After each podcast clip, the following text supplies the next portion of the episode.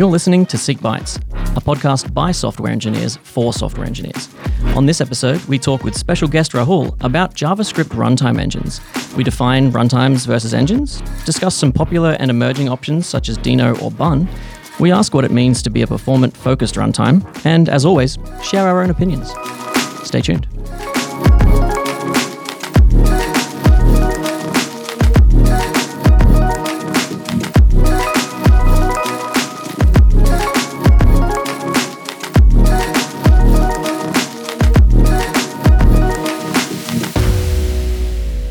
Thanks for tuning in to the Seek Bytes podcast. I'm your host, Seamus. I'm here with Wil Hello, I'm Wil. and Rahul. Hello, Rahul again. Today we're going to be talking about JavaScript runtimes, so strap in, it's going to be a good one. Yeah, Rahul again. Like you've been on here quite a few times, and I'm always very excited to having you on because you have some some amazing insights, and I'm, I'm pretty excited. Yeah. Is that keyword for weird insights or? Weird? No, did I say weird? I certainly didn't mean to imply it. Uh, Alright, no. I love the insights, Always a pleasure to be here. and this was your topic as well that you brought up. Yeah, um, I thought I'll talk about or contribute to a conversation around JavaScript runtimes because I feel us JavaScript engineers are privileged in a way to not worry about things like runtime and stuff and focus so much on building cool applications that uh, sometimes we forget to or don't need to even look at what a runtime is and uh, what's running under the hood and things of that nature. So I thought it's a good place to bring that up. That's the advantage of being in an ecosystem with like the most popular programming language. We, we were saying just before the podcast, like we don't have to think so much about uh, the nuts and bolts of how these things run because other people who are more interested in in those parts of what we do have solved those problems or are working on improving those problems, and we get to focus on the cool stuff, the fun stuff. Absolutely. Certainly, Well, in, in my fun times. stuff. Yeah, Their fun stuff is the runtime. Yeah, certainly in recent times, I feel like in maybe what five, six years ago, even the the runtime and the, the the state of JavaScript was very different. So things have improved quite a bit since then, and I can already see the first question on there is what is a JavaScript runtime? I think that's a good good place to kick it off. Yeah. Let's start with um, trying to make some guesses. What is a runtime in general? Isn't it what runs JavaScript? In a way, yes. Like in the br- like what V8 would that like the the Chrome? That'd be in the browser, right? yeah, like it. That's like the browser's runtime is V8. Yeah, right? I, I, I will admit I had to do some googling to prime myself before the episode for, because for this reason I haven't had to think too much about runtimes. I know that I've used them like TS Node and stuff like that. Yeah. If I was going to have a guess, uh, it's a, it's an emulation of what the browser is was already doing to run JavaScript. yeah. Yeah. In case of JavaScript, all all those answers kind of add up to what a runtime is. But in a general sense, I would say it's like a little sandbox with some known conditions like you know that this library is going to be there and like some features are going to be available for your code to run successfully Is it just a container? it's pretty much It's a container. It's that. a pre-configured container with environment stuff to be able to execute correct your code. and some Ah. capabilities like oh if you provide a .env file it's going to be already sucked in so you'll have environment variables available to you Gotcha. so, So, like so if- how is it different to like an engine, like a Ja- like a like a like V8 and stuff? Is that not a runtime as well? Is that more like a JavaScript? yeah it's just engine? i think different words people like to call it uh, Oh, okay. different things but i think engine uh, usually means to how the actual language is processed run uh, how Like whether it's transpiled and Yeah, compiled, that kind of stuff. That kind of stuff. Yeah. interpreted versus compiled versus Yep. uh, whatever else yeah Yeah. When I think of engine, I think of like the interpreter and stuff like that. Yeah.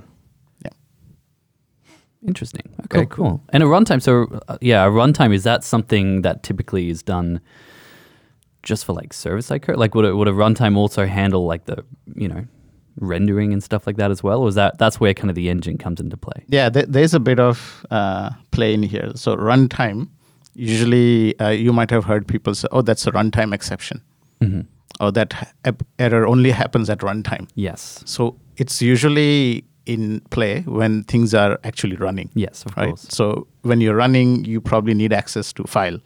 When it's running, you probably need access to a certain environment variable, and that that's where this uh, runtime topic is slightly interesting uh, for JavaScript world because it doesn't run in a single kind of setup. So it runs in the browser. It didn't run in the browser for such a long time. But then we took the guts of the browser and put it in our server. And then the JavaScript ecosystem flourished with ability to run JavaScript on the backend. Imagine a few years ago, it that was just not a thing. Yeah, that's right. And so we're, we're, we're using what runtime is both a verb and a whatever the other one is, Noun. and a noun. Yeah, because they're saying there are JavaScript runtimes. Like that's a that's a like a thing, but also it can break in the runtime. Like they're both At runtime. at yeah. runtime. Yeah, it's the Yep. two two different ways of of using it. I just thought that was interesting. Yeah, yeah, yeah, absolutely. And because JavaScript was born, like how Bane would say from the um, The Batman. Batman movie, I was born in darkness. I was born in dark. You were or, just was or it? something like that, right? Yep. So JavaScript was born in browser land, Uh-huh. where it was highly fragmented. So they would have like different things, and like uh, devs would like smash their heads against the wall, saying, "Oh, it works in Netscape, but not in IE or something." So something was different. They were writing the same JavaScript, but it ran in one place, but didn't run in other place. And something was slow, something was fast uh, over time there was like a arms race between browsers like i can run it faster or i can have the latest features and so now the world is a bit more at peace you, there's still a bit of um, you can run this new advanced feature that's only available in let's say chrome but not available in some other browser let's say firefox or something so that that war has settled down but that still exists right We're, we're both- reaching like parity across the browsers, right? Yeah, Like it's yeah, yeah. not common to not have a feature available on a browser that you would care about. yeah, yeah. I won't name any in particular. Yeah, absolutely. And and as a result of that, like they had their strengths and weaknesses. So out of that, uh, first thing, like you said, from Chrome, the V8 engine or the V8 runtime was extracted, and this guy, I think called Ryan Dahl, made it runnable on the server. That that runtime is what matured into Node.js. And believe it or not, there was like a competitor to Node.js at the same time called IO.js, and then they merged. Oh wow. Wow. Didn't he end up like competing against himself and then making Deno as well? Exactly. He's- And- Didn't and like where the about open that. source community was taking Node and then Yeah. decided to make his own again. Again, yeah. Yep. Yeah. Wow. So he wanted to win twice. That's it. Has he though? Has Deno really taken over? Anyway, well, let, Yeah. let, we'll get into the strengths and stuff of Deno. yeah. later. So I'll just list out uh, a few runtimes that uh, are available, and uh, we can play around and things like that. So there's always the well-known V8 engine or the V8 runtime. Then you have another one called uh, SpiderMonkey. Well, yes, Spider Monkey. Is that the F- Firefox one? That's right. That's right. And then because um, there's a certain company with a fruit logo that wants to make everything themselves, Yep. uh, they have a thing called Nitro. Nitro. Right. Yep. And Nitro is supposed to be performance focused. I usually don't understand performance focused as a term because what are you trading off? exactly like if it's performance focused, I've never like, built something losing? and said like, you know what, I want to make sure this is slow, or I want to make sure this doesn't work, but it's fast. So, uh, but that's that's what it touted as. It's like the most performance focused JavaScript engine or a runtime. Yeah, actually, funny you, you say that. What are they? Uh, what are they missing? I feel like it's the those three things, right? It's what, what cost, speed, and quality. Hmm. But I feel like maybe in the the runtime world, it's like speed, security, and I don't know, usability or something like that. I don't know. Yeah, yeah, like we we accept a level of complexity and performance loss in our code bases generally because we favor human readability Yeah. because the cost of development time you know growing because you try so hard to be performant that you maybe have like um like whatever approach you want to take to make your code more performant i feel there's usually a trade-off somewhere um, Yeah. and if that is on developer time yeah you might make code that's not as performant like uh, yeah, there's many examples I can think of. Won't bother going through any, but yeah. you have to make that trade off. Yeah, so I think I mentioned V8, SpiderMonkey, uh, Nitro, also known as JavaScript Core, and there's another one. Um, I think folks in the Java ecosystem probably have heard more about it. It's called a Graal VM, and they call it a VM because I think you can plug in different runtimes within it. Okay. I'm not an expert on the Java ecosystem or how Graal works in general. But They see it like a virtual machine. yeah, and there are uh, some statistics that say like sometimes things run faster in a Graal VM compared to by themselves. I don't know how that exactly happens, but Wait, what? That sounds how like do you marketing. wrap? How do you wrap code in more code and it runs faster? I have no idea that. But I wanted to bring it up if uh, people are curious and want to do their own research. Graal VM. Who uh, made and that? Things like that. Sorry, Who was Graal VM from? I think it's I may be wrong, but I think it started off as an incubator project from either IBM or Oracle. Okay. We I'll- I'll will leave it we will one. enhance the podcast with a fact checker. That is Yeah. a thing we will get. Yes. Nice. All right, cool. So there's some runtimes that live in the browser. Different, you know, browser companies come up with theirs. There's some large tech companies coming out with their own. Nice. So You're right. Oracle owns the Graal. Yeah, I, uh, yes. Open source distribution of Graal VM is based on OpenJDK, and the enterprise distribution is based on Oracle JDK. Yeah. Yep, there you go. I think interesting that uh, you start talking about JDK and things Java? like that. Like they're talking about Java, right? Java Yeah. development kit. Yeah. Yeah. Because Oracle, like I used to work in in the Oracle Java JDK. I feel like, sorry, uh, no, you. I feel like every single time I've I've been listening back to a few of our podcasts, and every single time Seamus is always like, "Oh, you know, I actually used to work in that." Yeah. Like, uh, it'll be like this out of nowhere thing, and you'll be like, "Oh yeah, you know, I could, yeah, mail. I used to I used to be a mailman." yeah, I worked in the mailroom. I did work next to a mailroom. Uh, there you go. That's crazy. Sorry, continue. You It does work- happen a lot. It's been it's been brought up a lot at like parties and stuff like that. Be like, I swear this is like the fifteenth job that you've had. I'm like, I had three jobs at one time at one point during the GFC. So you worked with Java, the the JDK. No, ages and ages ago. Yeah. Wow. Yeah. Okay. Yeah. Yeah. S- same here. But um, the fun fact is that there is not one JDK either. There's not one. Yeah. So there was a, I'm not sure. There's like- Open JDK, like you mentioned. Yeah. Then there's a Oracle JDK with some extra bells and whistle. Then if you Google hard enough, you'll see like a Amazon JDK, which is tailored to whatever Amazon stuff it's doing. I'm not Yeah, a you know, actually, I've I've definitely had to install Java and like JDK on on a computer before, and like there've been multiple installations. Like they link you to different sites. It's hard to find the right one if you don't know what you're doing. yeah. Java I is still like the most popular language for platform agnostic applications. It's like it's it's definitely there's a lot of stuff out there that's running on it. So I wouldn't Yeah. be surprised if there's still people who are Java devs. I just I just know that it's installed on four million devices. Like on its installer for last few years, it just says installed on four million devices. So you should trust it. What I keep coming back to in my head though is like historically, all my experience with VMs is that you you lose performance. You gain flexibility. You can run it on any platform, but Yeah. you lose performance because you're wrapping all of your existing application Yeah. with another layer that's translating all of the machine stuff to your application. Yeah, and, and these are good points, right? Like we should not uh, just accept something is fast or performance just because what the press says or what they're tout. Like benchmarks Yeah. are benchmarks after all. Yep. We On know a- that benchmarks for cars for car companies they like to say zero to hundred, blah blah blah, but then they actually did a rolling start. Yeah, unless you're driving in Melbourne or Yeah. like the road conditions, Yeah. if it's not raining or like Perfect road conditions, no headwind in a vacuum tunnel. Yeah. With zero frictional resistance from from atmosphere. Yeah, yeah, absolutely. Yeah.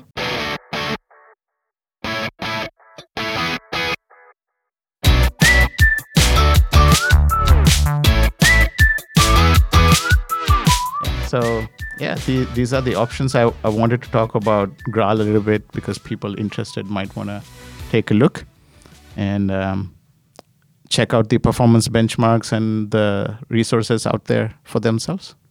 I'd love to hear someone who knows more about this or does some research on it to explain whether it is actually more performant or not. Because Yeah. yeah, I would. I'm struggling to understand that. Yeah.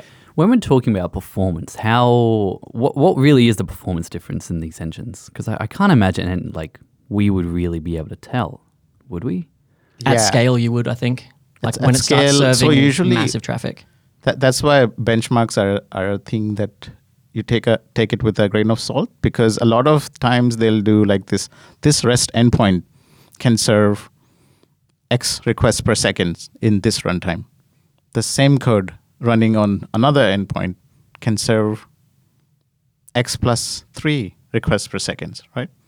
Maybe it's just a better implementation of the networking stack, but that doesn't give like all the points to the runtime. Hmm. Sometimes it's like um, we've we threw uh, a million promises at it at it, and it was able to handle it easily or something like that. But promise is not just a singular unit. Like what are you doing within your code to resolve or reject the promise and things like that. There are like so many factors. So that you, if you go on the internet, there will be a lot of tables and graphs and stuff like that. But until you actually maybe clone the repo and see what that benchmarking code is doing, maybe it's Hello World, maybe it's like doing some multiplication or things like that. Some some runtimes are proud of um, doing large integer computations or things like that, but I'm hoping we are not using JavaScript runtimes for that.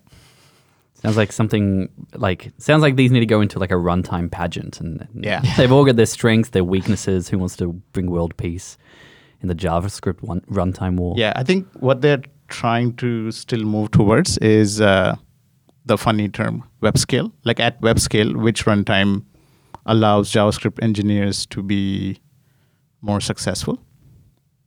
And in a cost conscious environment, would you need more servers or more instances of your application if your runtime is more versus less performant? um, thing, things of that nature. And then there's a whole different discussion about ecosystem.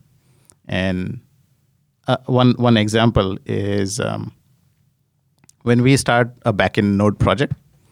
Most times, oh, so I'm gonna write code, I'm gonna write tests, so I'm gonna need jest, vitest, all this stuff already, right? Mm-hmm. But the fact is, I think since Node 18, an entire test runner is inside Node.js. So you actually don't need to install anything.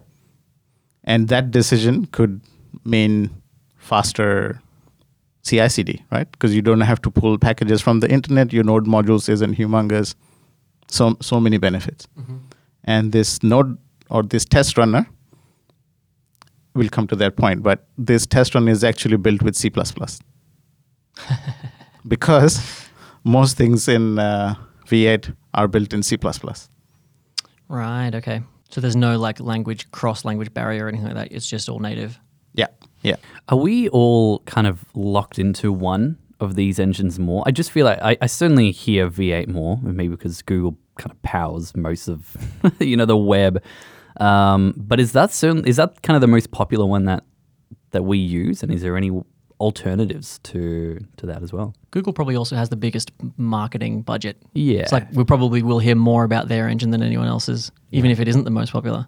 Yeah, I think there is popularity stuff, then there is, uh, because if you're, Also, the name V8 sounds epic Yeah. compared to SpiderMonkey. Yeah. I think Google kind of picked, you know, they won the name battle there. yeah, yeah. But, All the best but the cars are great thing V8s, is right? it, it's V8 since it launched.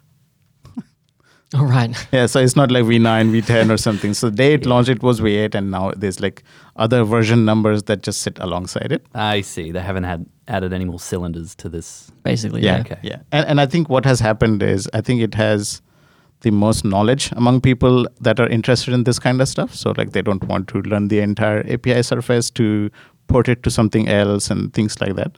But uh, I think I won't say the cracks are starting to show, but people are expecting more. People uh, want to backtrack from certain decisions, uh, which did make sense when V8 was young, but now you know all the partying and late nights maybe it's showing and then you have to like start sleeping at 9:30 or something i don't know. But uh, the some of the decisions that were made now uh, people are uh, giving it second thoughts. One one that this one of that decision means um, some security decisions. So uh, going back to the alternatives to let's say node.js which is powered by v8 uh, there's another one called deno. I think we just hinted towards it. And its creator is the same guy who created node.js and he wants to backtrack on a few decisions things like when i'm running an application i want to explicitly tell the application if it can use the network or not Oh, interesting. yeah, I mean, at first I was like, I never have that problem because my Node.js program, programs always talk to a database or Yeah. I mean, that's kind of a big point of JavaScript, right? Input, output, talking to something external, Yeah. network connection. But there are probably some use cases I, I haven't thought about deeply enough. Uh, maybe for console applications that are so only supposed to do certain thing, but not send data to you know uh, unfriendly country or something like that. Uh, they also ask you to explicitly mention if you can use more file system than it's already using. So there are always these flags like max memory and things like that. So you don't want your Node application to chew up all your RAM, for example, even though it does happen in Chrome at times. But Because I'm realizing, like, if you build an application where you don't need network, um, but it has access to network, that is a security hole, right? Like, if someone, you can, you can, you can probably turn your brain off to whole whole avenues of security concern. If the thing can't talk to the network, you don't have to bake in any protection against network malicious malicious network activity, right? correct, correct. And and maybe the runtime does some optimizations by not loading a part of its um, core libraries that is network related because they're gonna, not going to be needed. Um, just as an yeah, example. so you're like your startup, um, your cold startups might be a little bit faster if if Yeah. your runtime, like just generally speaking, not just like JavaScript runtimes, but if you don't have to load in twenty percent of your infrastructure, Yeah. then your cold startup should be a bit faster. Yeah, yeah, something like that. And this is just as an example. Like maybe you write um, some program, a Node.js or JavaScript program that runs on a vacuum, and it needs to follow a schedule or something, but it doesn't need to send information outside somewhere. Then mm-hmm. I think a few people are sensitive towards this stuff. Like, hey, I checked my Roomba and it's actually sending data to some other country. Literally running on a vacuum. Yeah, Yeah. on a vacuum cleaner, Yeah. right? Yeah. So, so some people like imagine that's worse. Like, let's say it's connected to Alexa now, and now whatever you are talking to Alexa is also getting fed to the Roomba and from Roomba to some other party, which is not a good person, right? so that's that's one one of the features, and um, I think now that I think about it, let's say you npm install something which was supposed to let's say left pad, right?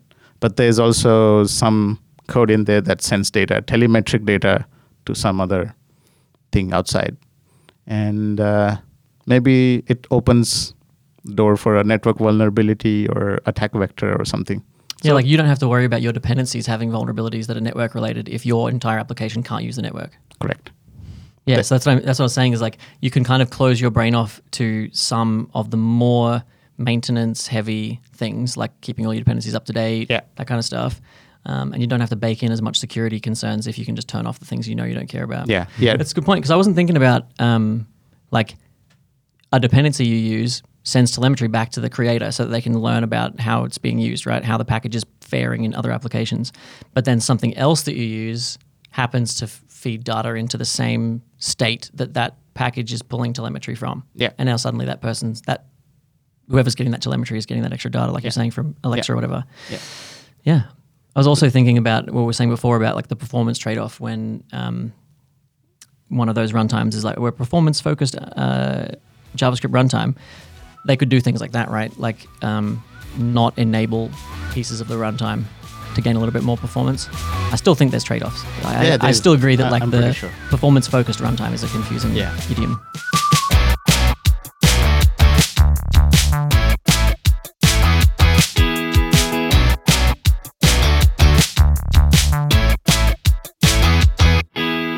So another runtime that uh, came up recently, I think less than a year ago, is called Bun.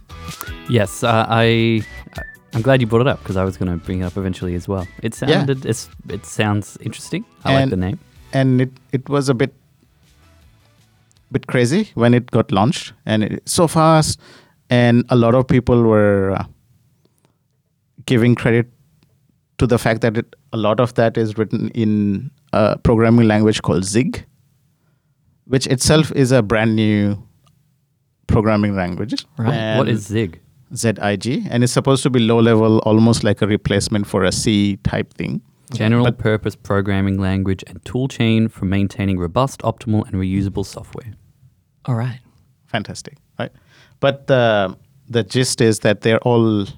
Well, what you would call a low-level programming language, mm-hmm. where you manage your own memory and like you are very meticulous about every single thing. Um, but so is C++. Yeah, I was just looking at the the home page of Zig, and it, it look it says use Zig as a zero dependency drop in C C compiler. So it looks like it works Yeah, hand in hand with C and C And what's even even interesting is um, like Deno, the part of the networking stack is actually written in Rust. Mhm. So So they've written Deno in multiple languages.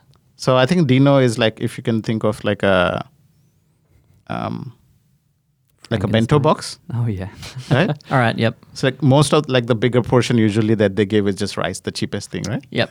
Gotcha. So so they took V8 and kept it kept that in the rice box, and then the uh, stuff that's supposed to be the differentiating factor, like the you usually have like something main with, in your bento box, like maybe it's sashimi, maybe it's like I don't know katsu or whatever. That's Mhm. their um, uh, Rust side of things. Um, because I think uh, Rust is a is a programming language that encourages your program to be safer yeah. Right. about memory and um, its networking stack is supposed to be robust, right? so you're like leaning on the language's um, strengths Correct. in the area of the code base. Correct. And I, I really think shine. you'll start seeing it more and more. We're seeing it already. Uh, so Yeah, the, uh, the single language ecosystem to me is a bit confusing because, I mean, as a lead uh, or someone working towards becoming a lead, it, the the people first mentality is very strong for me. So like, I'm happy to lose a little bit of performance if it makes the code significantly easier to, to comprehend and parse and, and make changes to. yeah, we, we always say people first, and we also say right tool for the right job. Yeah, So maybe JavaScript as like the heart of something so um, network heavy or something was probably not the right choice. Or maybe C++ is way too complicated.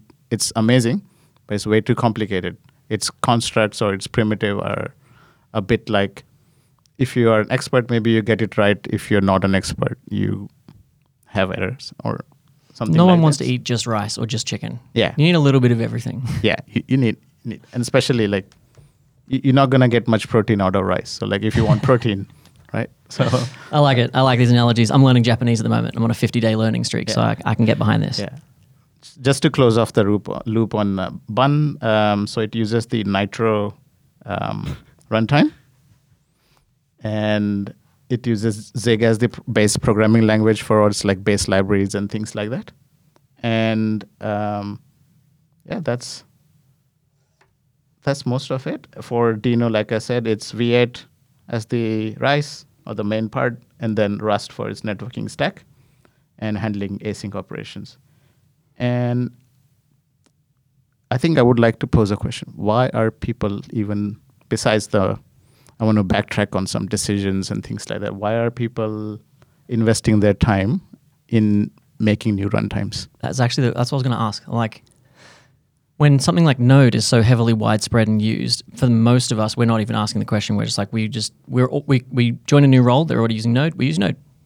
If we wanted to move to Deno or Bun, what's the argument for that? Because it, it would be the same argument that the creators had, right? Like we want to take advantage of like we uh, we agree with their decisions to move away from Node for the same reasons. So I guess you'd need to understand what the mission statement is for Deno and the mission statement for Bun. Yeah, I was going to say that because, uh, and, and I've only slightly looked at the Bun website. I, I will look into a bit more, but I, I want to. I'll try and answer this question first because I thought it, it seemed like Bun is trying to do a little bit more than just be a runtime. Like they're they're, they're trying to help with developer experience as well, along with trying to make a good runtime. I think that's what I'm understanding with this tool. Yeah. So besides their core um, core problems that they want to solve, like De- Deno wants to be secure and all that, Bun really wants to be fast, but at the same time, both are acknowledging that having three or four kinds of module system is very painful. Like in Node.js, you can write a file in CommonJS, you can write something in ESM. Oh, but then you have to do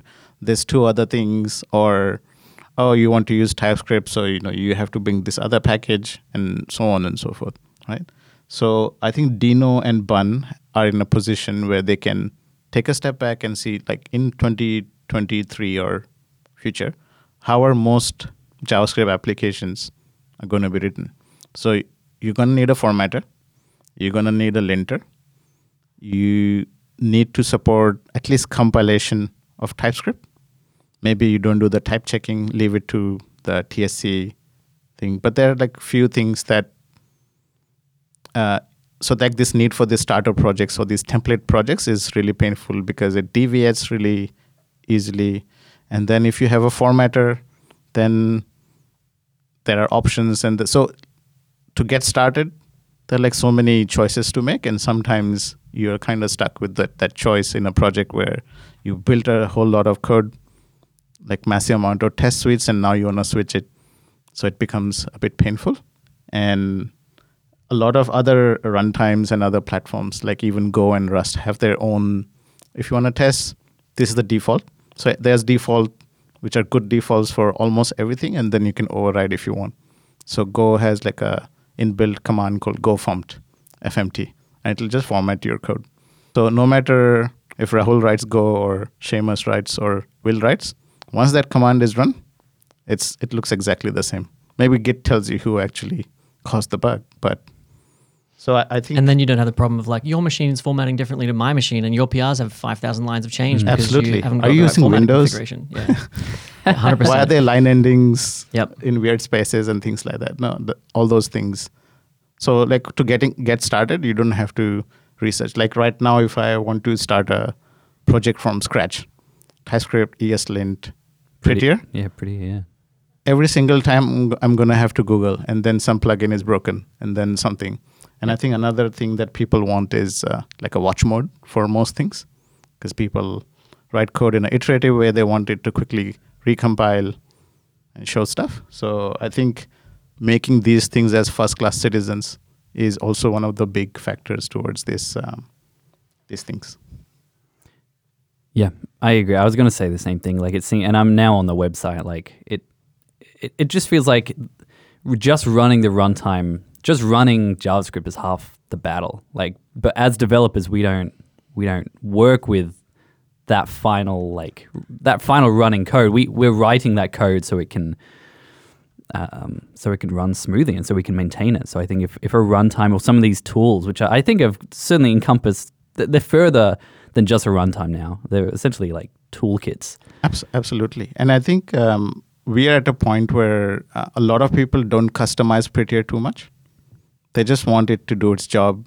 The should I use semicolons or not? Like they'll just use one ESLint something and they'll just be done with it. They don't over optimize or uh, much. So if majority of the world is okay with one kind of formatting or something. I think most people are fine nowadays. Like there was this initial excitement. I want to handpick every single ESLint rule, and but I don't see a lot of people doing that these days.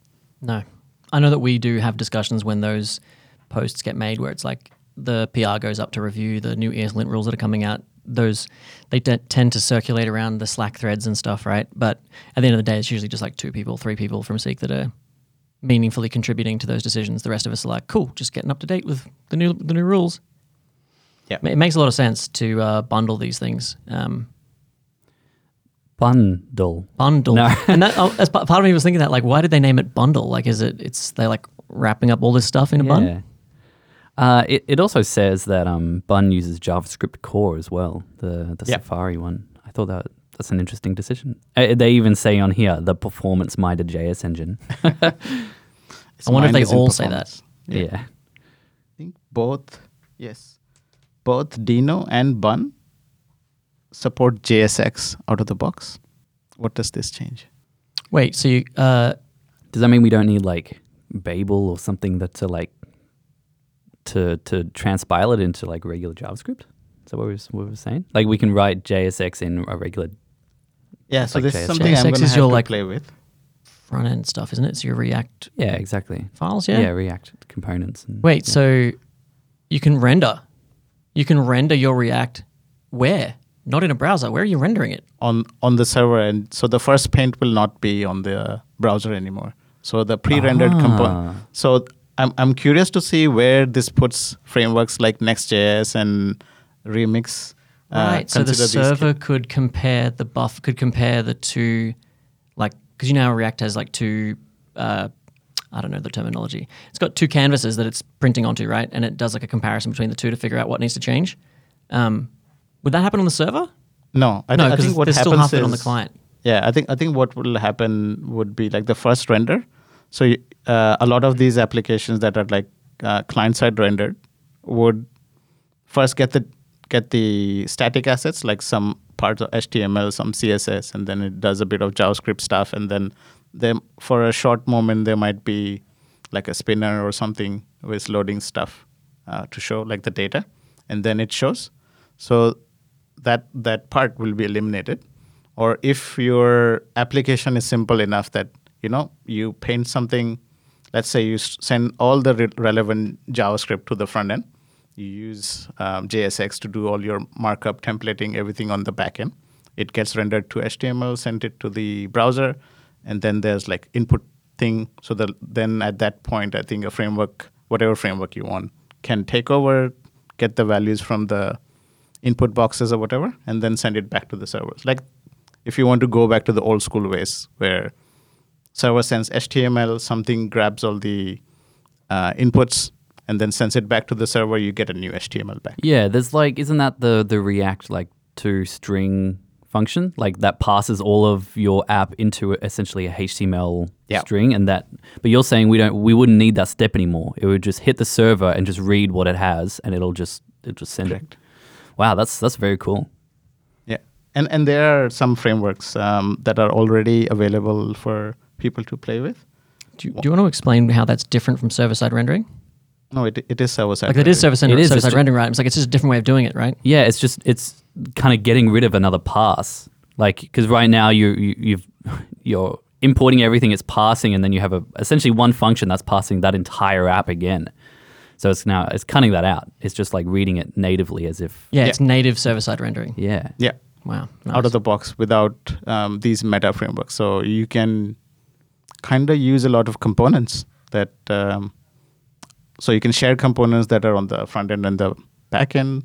More use for like let's say monorepos that co-locate back end and front end together, or maybe imports or something. But um, I think it opens the door to a lot of things, which is good. Like what? Um, Any so, ideas? Any what, what ideas have you had that you would do with it? Um, for for a lot of times, I think uh, not every part of your web page needs to be interactive, and when you are in the React land, you have to kind of if you if you pick the client side rendering uh, approach, then you have to render everything every time on a renderer or something like that. So when it's server rendered, you can leverage all those um, um, HTTP headers, and you can cache that stuff and things like that. So that that opens door for this new concept called the island architecture, where there's an island of interactivity in your web page where your forms and all that need to live, but everything else is static, so you don't need to re-render it constantly. So things like that could, so there could be like a help help um, application that's mostly static content. Nowadays, we could use like maybe, um, I don't know, maybe like a, a CMS or something that gives you help articles, but maybe um, for for something else that's user generated, like blog post or something, you, you wouldn't have to. Yeah. Does that mean you? So you wouldn't? Does that mean you wouldn't have to use React then? For some, I mean, like if it's something simple and just to share components around, like you could just write your components in JSX, right, without Correct. having to import React for all of its reactive features. Is Yeah. that? But because uh, that would be another reason I think as well. Yeah. You could write raw JSX Yeah, you could just yeah exactly. static pages like FAQs and stuff Yeah. like that, or Yeah. interesting. Yeah, and it, and it's pretty brand new in my head, so. Because yeah, you don't need any of the rendering performance of React, right? Yeah, so That's, uh, what, that's what you're saying. Like you're you're writing raw JSX, rendering it on the server, and sending it across. Yeah. It's not changing, so you don't need any of React's like buffer Yeah. swapping stuff. yeah, buffer swapping stuff. There's no virtual DOM stuff that it has to consolidate. Um, It's more performant. Yeah. Yeah, and um, Here you go. We're starting to scratch the surface on what performant runtime actually yeah, means. yeah, absolutely. And I think if I, I don't know if it's still true, but this um, React dot render to string function, I think it was synchronous.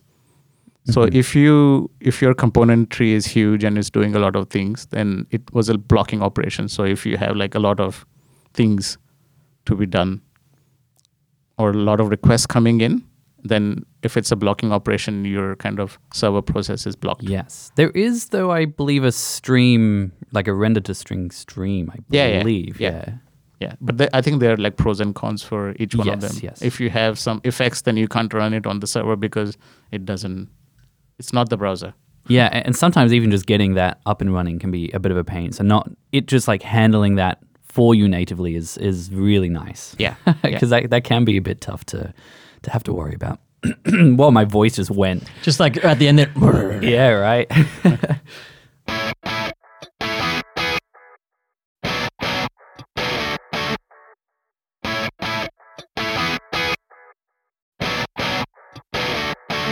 So if you if you had to pick one that you you know would use now for a new project, kind of where where would you go? Would you still stick to the tried and true V8s, or would you try out some of these something something different? Yeah, so I think for anything slightly serious, I think for work, I'll still limit most of my work to Node.js. It's tried and tested, so I'm not going to take too many chances right there. But if I was doing a hackathon or something, I would pick Deno. And the reason for doing that is that Deno folks also have additional facilities. Like there's this thing called Deno Deploy, so they've taken care of deployments as well they have like a Deno KV, which is if you want a key value store, it works. It they have a service for it, and I don't have to set up a whole lot of things. Which personally I hate doing a lot of setup. That's why I have all the IDs possible on my computer. I don't want to set up anything. Okay, this WebStorm is good at debugging. I'm going to use WebStorm for it. Like I, I've just given up on configuring things. Mm-hmm. 100%. Wow, we just had the recent episode of uh, IDE wars, and you've you're not even in the war. You're you're in every single little everyone's pocket. Yeah. you got all the IDEs. yep. yeah, yeah, yeah. Because I'm a, I used to configure everything in my Vim at one point, and then I was like, why am I doing this? Yep. I really like Vim when I'm in flow and everything's working. As soon as I have to, as soon as I hit a wall where I have to like reconfigure something or you know get some new plugin or something like that, I don't have time for this. Yeah, That's why, I, same reason I use WebStorm for debugging because I just like I don't like VS Setting Code up. configuration. I don't like going through the config files and figuring out where my runtimes and stuff are set up. I just no no no just I just want it to work. yeah, yeah. And I think I'm keeping a close eye on Bun, uh, just because I think You don't trust it yet. You, it hasn't. competition. I think the trust factor is slightly shaky as well. Like, um, Ah. so I'll bring that. That uh, Who's is what is the creator of Bun? Like very notoriously on Twitter, like uh, so I, I think he spicy things. he says spiky th- spicy things and he spikes a few people as well um, namely the core contributors of um, Wow, node.js it, it's the same thing like he's taken an Elon Musk approach to this uh, to, to running this. Yep. yeah so so oh, bun is performance focused so that was one of the statements that i think he had made and a lot of contributors or like the key node.js community members came like we did not say we are not pro- pro- performance sta- focused and then they, they started saying oh so your benchmark is this again it's when goes back to again benchmark but if you do this benchmark this way you are actually slower than us faster than us this So there's been some Twitter feuds. yeah Yep. And benchmarks can definitely like can be swayed. I, I, you know, d- depending how you benchmark and exactly how you know what what process there is to do it. Yeah, data is, a, is only as trustworthy as the process used to create it. Yeah, isn't that the same way with like stats and like what like Yeah. internal reviews? They're Yeah. like, okay, well, we'll we'll try and make we'll try and make the survey match the numbers you want. Let's test it in a specific way. So, do we want to read this uh, spicy tweet from or spicy X? Yeah, you can do it. It's Sure. feeling cold in here. Warm us up. All right. So, one of the uh, core contributor to to Node.js, and he's super active in the Node.js community, and and is a really talented person. Um, so, in his tweet, that Did you get that, Rahul's lawyer? I'm just not calling him out. anyway, uh, so when Bun 1.0 was released, uh, his I, I think he, how he went about is really nice, in my opinion. Um, so he says, Bun hit the 1.0 release, and I'm both excited and disappointed. Okay. Mixed feelings, right? Uh, I really like what Jarred Sumner, the creator of Bun, is building with it, and but I'm frustrated by their compatibility claim with Node.js. In my experience, this is not a drop-in replacement, and many inner details differ. The results in many random issues over my repos asking for fixes for bun incompatibilities while people try it out. I would have preferred if they waited for calling it a 1.0 to reach greater compatibility with the ecosystem. And he's referring to how very prevalently on the on the Bun web's uh, front page website it does say that it you know you can drop in replace it with uh, Node.js. yeah, so yeah, if you make that claim, it has to be drop in, right? Yeah. Yeah, and and the issue probably is like one, it's not maybe one point, maybe zero point one, right? But we also use another framework which just goes like major after major. So you, you go React 16, then it's 17, then 16.8, and then so I think versioning is like everyone's own uh, thing to do, I guess. But uh, I think what hap- what's happening probably is like because it's new, the language they're building it in Zig, which is also new, and maybe the low level APIs are not 100% compatible. So, like the way it interacts with a file system or the way it installs packages is very different to how Node.js does. So, Bun.js has, I think, a binary lock file. So, if you do a yarn install, there's a yarn.lock file and you, it's YAML, and then if you're stuck with a lot of merge conflict or something, you go nuts. But with Bun, it's a binary file. So, if you have a merge conflict, good luck, right? Yep. Yeah, you can't read that. yep. I mean, in a way, it's like we can't, we don't want people messing with the lock file. In in this way, it's like good luck, try. Like Yeah. it makes it removes the human desire to just tweak the values in the lock. Yeah, log so file. I'm yet to um, like experience the pros and cons. I've read a few articles which says, "Oh, this is so much better," oh, and so other camp says, "No, this is bad because then it's hard to do like manual resolutions or something." And then the other camp says, "Just don't do it." yeah, basically, yeah.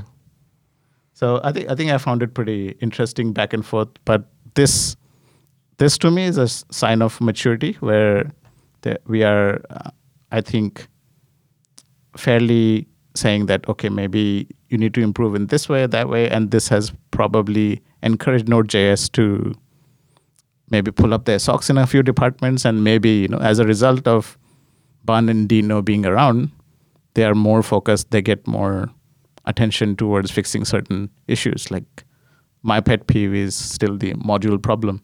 Mm-hmm. There are just way too many ways to write a module in Node.js, CommonJS, ESM, you name it. And default support for TypeScript would be so much because I hate configuring it again. Yep. Yeah, that's that's a good point. Actually, I think uh, we always want to have a strong competitor to any leading system, right? Like whether it's in games industry or whatever. Like in any industry, you always want to have some strong competitor. You don't want any. You don't want one system that has a complete monopoly on quality, features, price, all that stuff, because it's not good for the market. Yeah, and I, and I think as humans, I think um, I don't know about everyone, but when when you see a little bit of healthy competition, let's let's say a new person joins your team and they're really good at observability, and you haven't had the time to look at observability, and you know that you know that's something that you need to pick up on, but because now you have someone to bounce ideas off and then learn off and then you know pick up. I, th- I think that's how improve. Like competition isn't always a bad thing. Mm.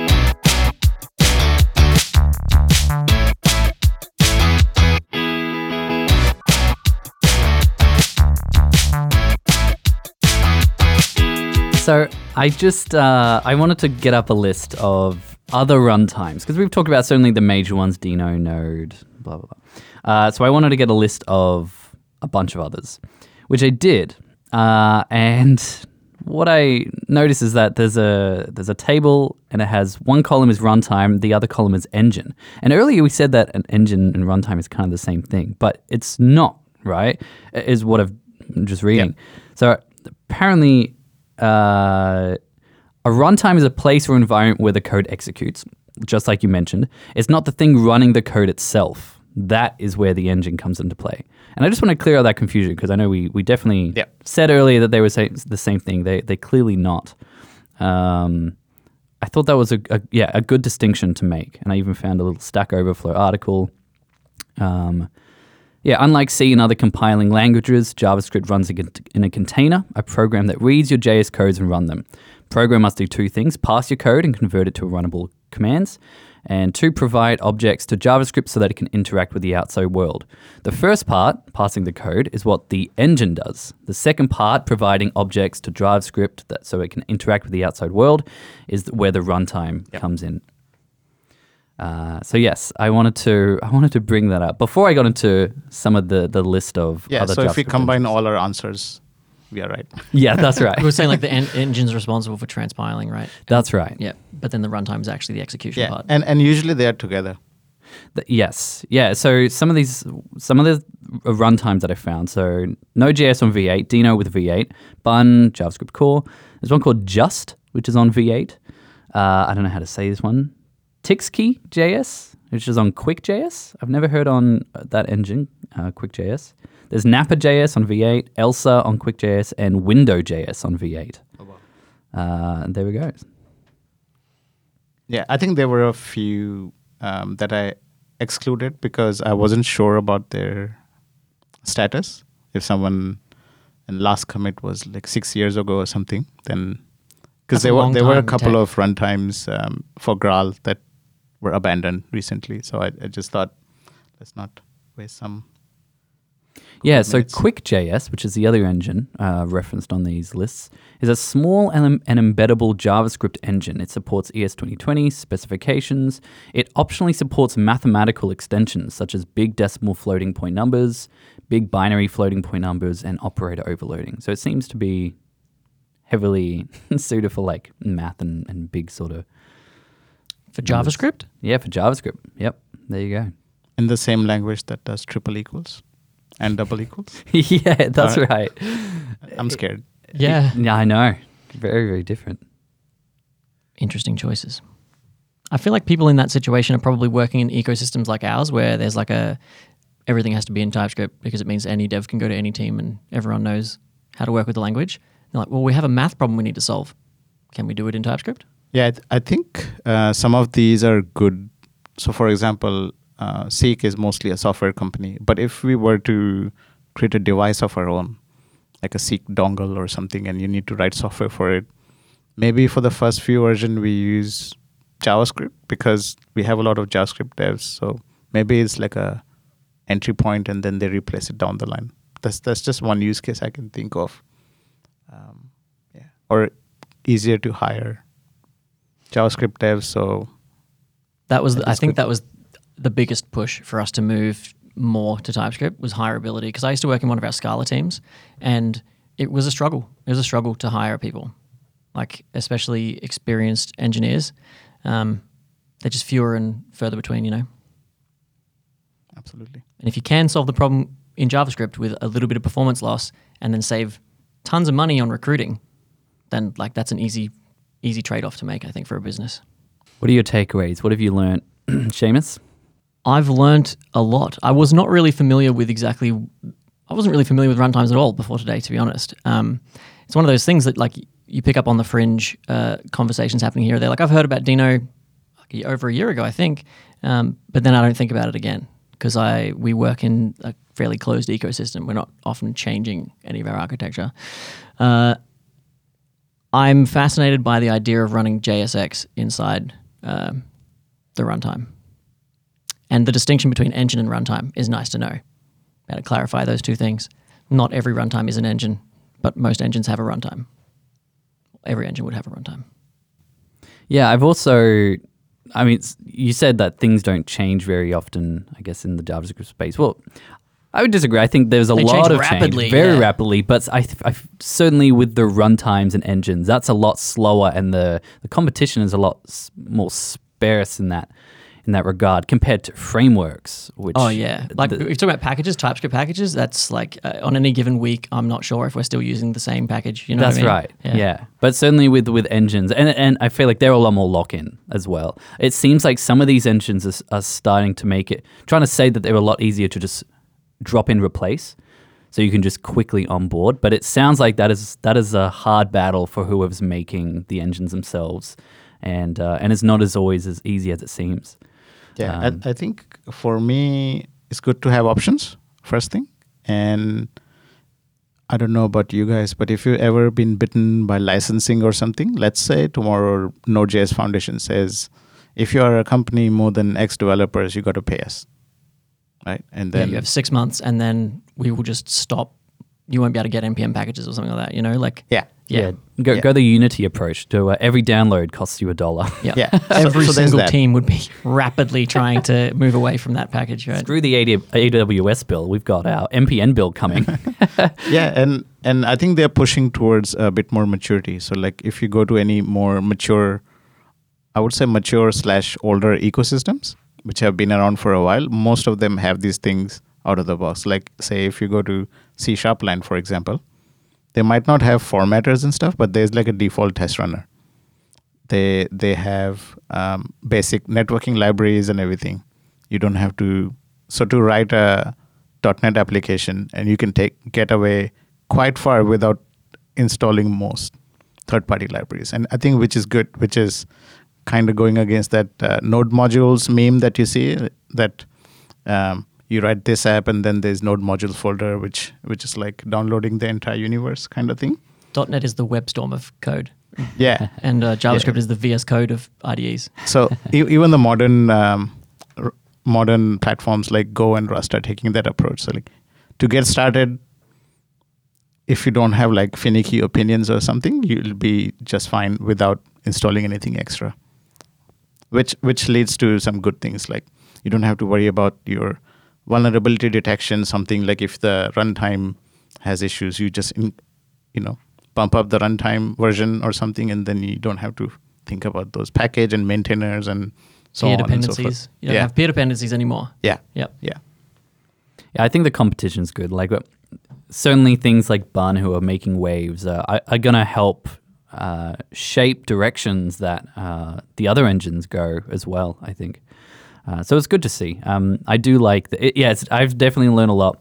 Runtimes is definitely something I don't think about. I think uh, my views of what I've learned, I pretty much mimic exactly what Seamus said. Yeah, I think I would now try a different runtime. Whereas previously, if I was doing a project, I would be like, no, I wouldn't Yeah. even think about it. But now, I'm- now I would probably do a little bit of research and think about what I want to use. I've been wanting to use Xena for a while, but I've just been uncertain. Like it also feels like we I've been using Node so much that moving to a different runtime is going to take some learning as well, uh, which is part of the fun. Like I feel like as engineers, learning something new is always fun, but you, you also get so used to working in one language that transitioning, oh, sorry, yeah, with one kind of you know API that learning something new that really radically changes how you're going to be writing JavaScript can take a little bit of Yeah, I think writing JavaScript hasn't been that much of an issue. There have been some things that have really challenged me. Like in Deno, your import statement is a URL.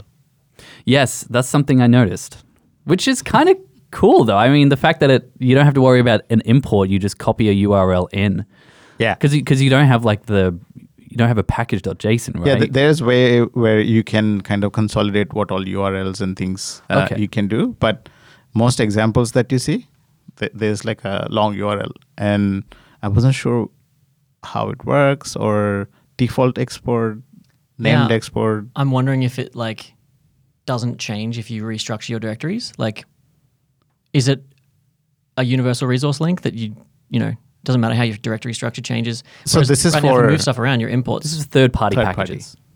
Packages. ah, third party or even like the standard lib. So Deno comes with a standard library, but if you just want like this part of the san- standard library, you just get that one. I see. Interesting. So that that really kind of like made me uncomfortable in a good way. It's like huh, I've never thought about how it would work, and um, yeah, like all those flags that I mentioned. So I have to explicitly tell. So like if you don't have the allow network flag it won't download anything from the internet. Oh wow, interesting. True. Is that on by default?